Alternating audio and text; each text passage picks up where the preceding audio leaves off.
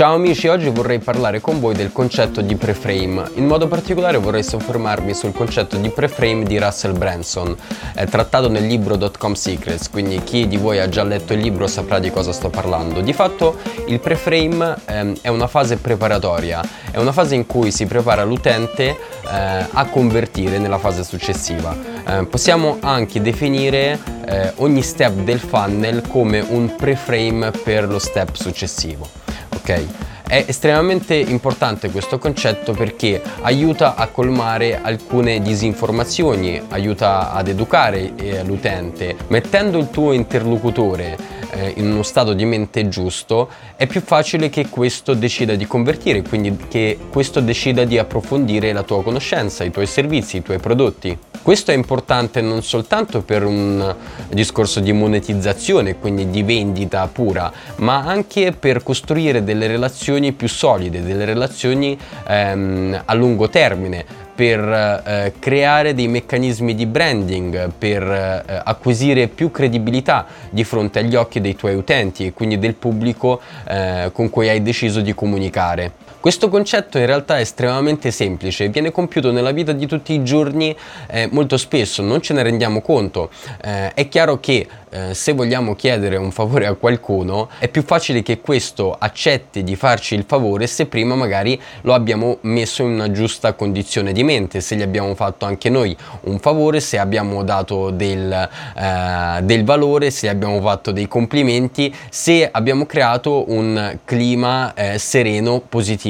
tra noi e l'interlocutore. Possiamo definire eh, preframe come tutta una serie di azioni che l'utente compie in relazione ai nostri prodotti e servizi, al, al nostro brand, prima di essere chiamato all'azione. Per fare un buon preframe molti funnel marketers utilizzano dei ponti. Questi ponti di fatto collegano i vari momenti eh, emotivi in cui si trovano gli utenti, quindi dal momento di eh, non conoscenza e quindi della scoperta di noi, del nostro prodotto e servizio, al momento in cui eh, l'utente decide di acquistare, decide di entrare in relazione da noi o lasciarci eh, la sua mail o semplicemente mandarci un messaggio. Quindi i processi, i meccanismi i contenuti che noi creiamo eh, in questa fase vengono riuniti e vanno a formare una sorta di ponte che permettono all'utente di transitare più facilmente eh, e in realtà compiere l'azione che noi vogliamo. La lunghezza del ponte eh, che dovremo costruire in realtà dipende dal momento ehm, in cui si trova l'utente, o meglio dipende dalla temperatura del nostro eh, utente. Quindi mh, se si tratta di un potenziale cliente, di un utente caldo, tiepido o freddo. Chiaramente se si tratta di eh, un contatto freddo, il ponte di cui avremo bisogno sarà ancora più lungo perché parte da un momento iniziale di non conoscenza. Se invece partiamo eh, da un utente che si trova in una situazione di ehm, temperatura tiepida, diciamo, il ponte di cui avrà bisogno sarà leggermente più corto e andando più avanti, insomma, se eh, addirittura l'utente è caldo, il ponte sarà minimo perché già si troverà in uno stato emotivo positivo nei nostri confronti. Facciamo dunque qualche esempio. Supponiamo che io sia un esperto di Facebook advertising e quindi decido di contattare alcuni ehm, titolari di piccole e medie imprese direttamente su LinkedIn cercando di vendergli i miei servizi. Se faccio un contatto a freddo, eh, a, quindi contatterò mandando un messaggio diretto al titolare di un'azienda eh, senza che lui mi abbia conosciuto precedentemente, mi troverò di fronte un eh, utente freddo. Le possibilità che questo, che questa azione eh, abbia successo eh,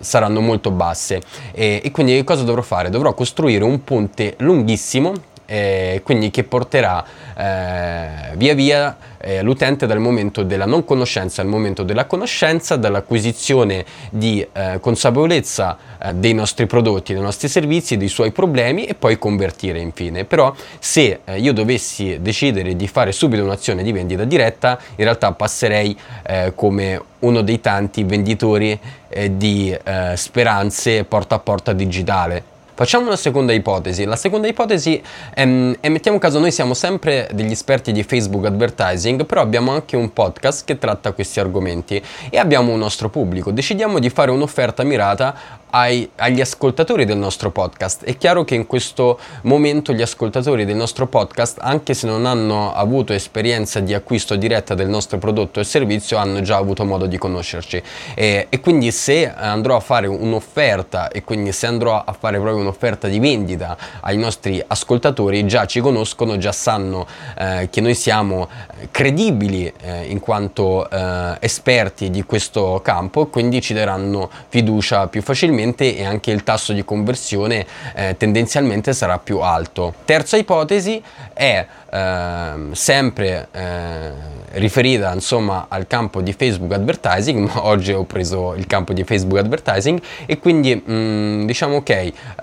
voglio fare una vendita complementare, voglio fare un upsell ai, agli clienti che ho già in portafoglio, quindi che oltre a eh, conoscere chi sono, oltre a conoscere il mio podcast, magari hanno già acquistato anche alcuni servizi eh, da me, quindi eh, hanno la massima fiducia nei miei confronti, certo eh, se abbiamo fatto le cose bene, quindi se effettivamente sappiamo di cosa stiamo parlando chiaramente e, e quindi se dovessi fare un'offerta eh, speciale riservata a questa tipologia di Eh, pubblico, eh, chiaramente questa tipologia di utente eh, è molto calda eh, e quindi il ponte che io dovrò costruire eh, per arrivare alla conversione, quindi per portare questo utente alla conversione, sarà molto più breve. Se dovessimo eh, definire alcuni principi, macro principi che portano poi l'utente da un momento di non conoscenza a un momento di eh, conversione, spesso si basano su, su concetti di fiducia,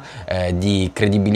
di esperienza, quindi di eh, social proof eh, di, di altre persone e quindi dobbiamo essere bravi a ehm, dare valore e quindi ritorniamo sul discorso valore, eh, a dare valore nella fase intermedia, nella fase di costruzione del ponte per acquistarci la fiducia dell'utente, per far sì che poi lui scelga eh, in maniera più consapevole Eh, di eh, darci la sua fiducia e quindi di acquistare i nostri servizi. Eh, credo che funnel marketing in questo, in questo senso sia estremamente etico se utilizzato con eh, principi sani, perché chiaramente ehm, riesce ad educare il cliente e un potenziale cliente, un utente, e riesce a fargli percepire effettivamente quello che sta acquistando e quindi è una vendita informata, quindi si vanno a colmare tutta quella serie di asimmetrie informative che spesso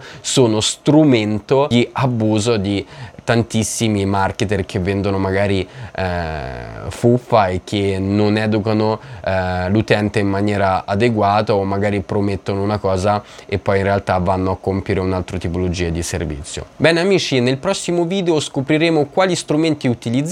per costruire i nostri ponti e intanto vi invito a iscrivervi al canale e mh, vi invito anche sul nostro gruppo Facebook eh, nato da poco ma riservato ai eh, imprenditori, professionisti, eh, studenti che vogliono approfondire eh, il funnel marketing e quindi un marketing attivo e misurabile. Eh, questo è il posto dedicato a tutti noi e quindi vuole essere un posto di scambio di idee, di approfondimento di casi studio, eh, eccetera. Eh, mi troverete anche su tutti i social o su quelli insomma eh, più eh, importanti eh, e anche qui metterò nella descrizione i link diretti. Vi aspetto, ciao!